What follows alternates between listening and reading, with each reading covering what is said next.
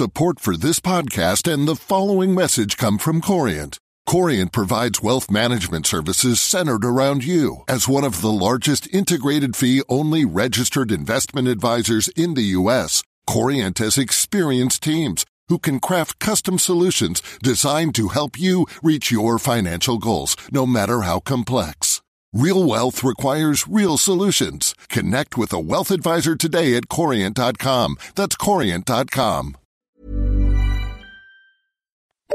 The FT.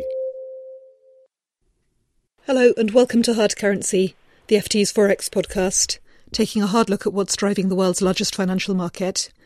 I'm Delphine Strauss, the FT's currencies correspondent, and I'm joined today by Tom Levinson, Chief Strategist for Foreign Currency and Rates at Sberbank CIB. We're going to focus today on the ruble, which has lost more than a quarter of its value against the dollar this year, reflecting the effects of sanctions and low oil prices on an economy that was already weakening. It's now sliding to fresh lows against the dollar and euro after Russia's central bank announced what is effectively a free float of the currency. It scrapped a policy that led it to spend almost $30 billion supporting the currency in October alone, and it's now going to limit daily interventions to a more modest $350 million, although it still has discretion to conduct much bigger interventions if it thinks there's a threat to financial stability. Tom, can you explain the rationale behind this change, and then how much is it going to help?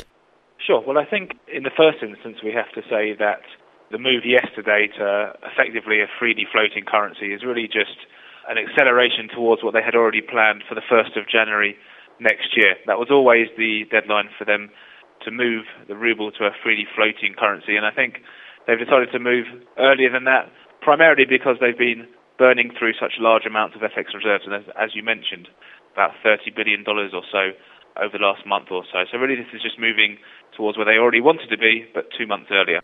Of course, the big question now is whether the central bank is really going to let the currency find its own level, or whether it's poised to begin much bigger and less predictable interventions that would be more effective. How much do you think the central bank is worried about depreciation?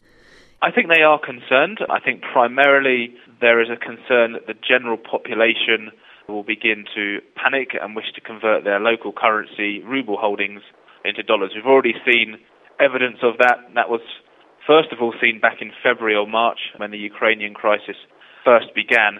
But again, there's been a re-acceleration in that trading of selling rubles to buy US dollars over the last few weeks or so. So I think the central bank is particularly cautious of that process continuing.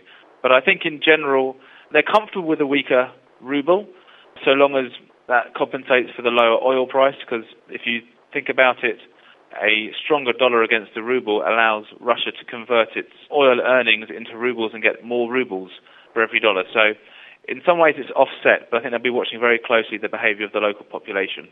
And there is also the impact on inflation, isn't there? Or is that something they are a bit less fussed about?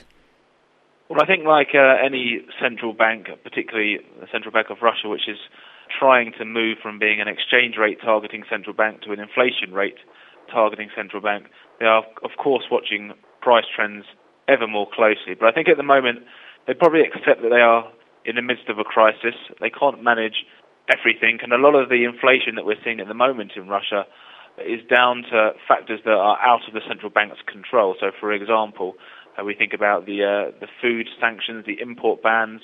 This is leading to increases in imported prices. And they are simply factors that the central bank can't manage in terms of its interest rate policy. So how cautious are traders at the moment? Do they really believe that the central bank is out of the market for now, and how far are they willing to test that? I think the market is now very cautious, although I have to say that we've been seeing the ruble continue to decline over the course of the last 24 hours. I think what the central bank have done is they've reintroduced two-way risk into the ruble market. Beforehand, I think everyone was very comfortable, including speculators, that the ruble was going to continue to decline. But now the central bank have not only moved to a freely floating currency, but as a caveat to that, they've said that if financial stability is under threat, they could intervene at any time in irregular amounts, maybe $5 to $10 billion, and that would really drive the ruble sharply stronger. So I think we're in a period now where volatility will pick up even more, and maybe the market is going to be a little bit more cautious about driving the ruble weaker for fear that the central bank may indeed intervene at no notice and in huge amounts. Is there still scope for speculation? There is, but I believe that the speculative community, if you like, will probably be lighter in their positioning and, as I say, prepared for swift reversals in price trends. But as far as I am concerned, the ruble downtrend has not necessarily ceased because of the move by the central bank yesterday. I think, in essence, we need either the oil price to either start to recover or perhaps some sort of credible good news to latch onto in terms of the crisis in Ukraine before the ruble can start to recover. Yes, it's cheap and it's probably undervalued. It's probably overshot its fair value.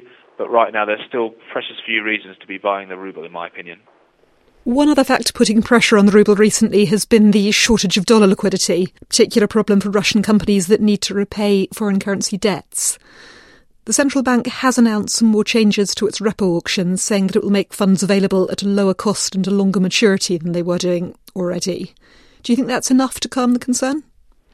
Well, the facilities on offer now provided by the central bank for, as you say, international companies to access dollars, they are now more attractive. When they were initially launched several weeks ago, they were not attractive, and consequently, Russian companies did not tap these facilities at all.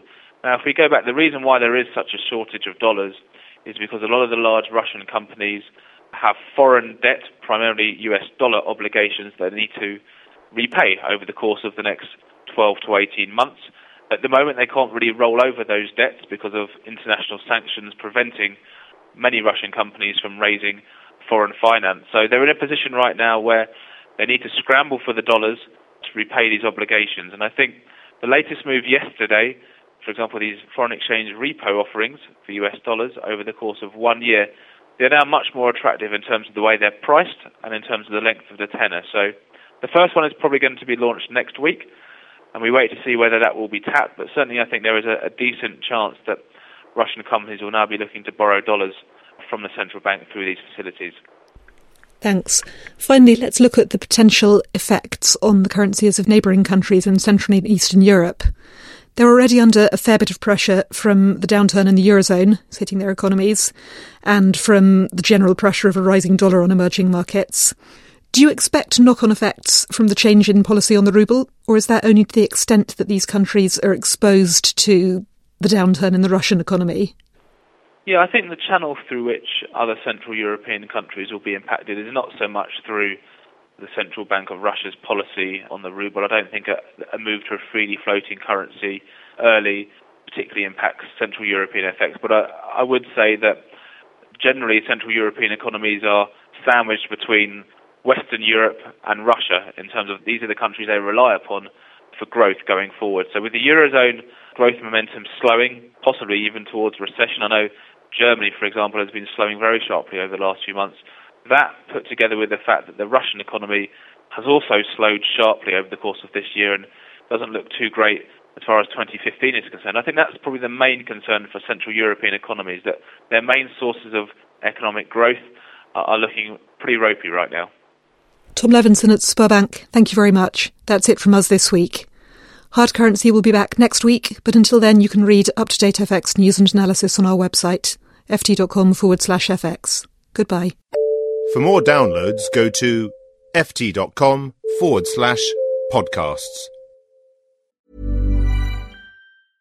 Imagine the softest sheets you've ever felt. Now imagine them getting even softer over time. That's what you'll feel with Bowl and Branch's organic cotton sheets. In a recent customer survey, 96% replied that Bowl and Branch sheets get softer with every wash. Start getting your best night's sleep in these sheets that get softer and softer for years to come. Try their sheets with a 30-night guarantee. Plus, get 15% off your first order at bowlandbranch.com. Code BUTTERY. Exclusions apply. See site for details. Hi, I'm Daniel, founder of Pretty Litter. Cats and cat owners deserve better than any old-fashioned litter. That's why I teamed up with scientists and veterinarians to create Pretty Litter. Its innovative crystal formula has superior odor control and weighs up to 80% less than clay litter. Pretty Litter even monitors health by changing colors to help detect early signs of potential illness. It's the world's smartest kitty litter. Go to prettylitter.com and use code ACAST for 20% off your first order and a free cat toy. Terms and conditions apply. See site for details.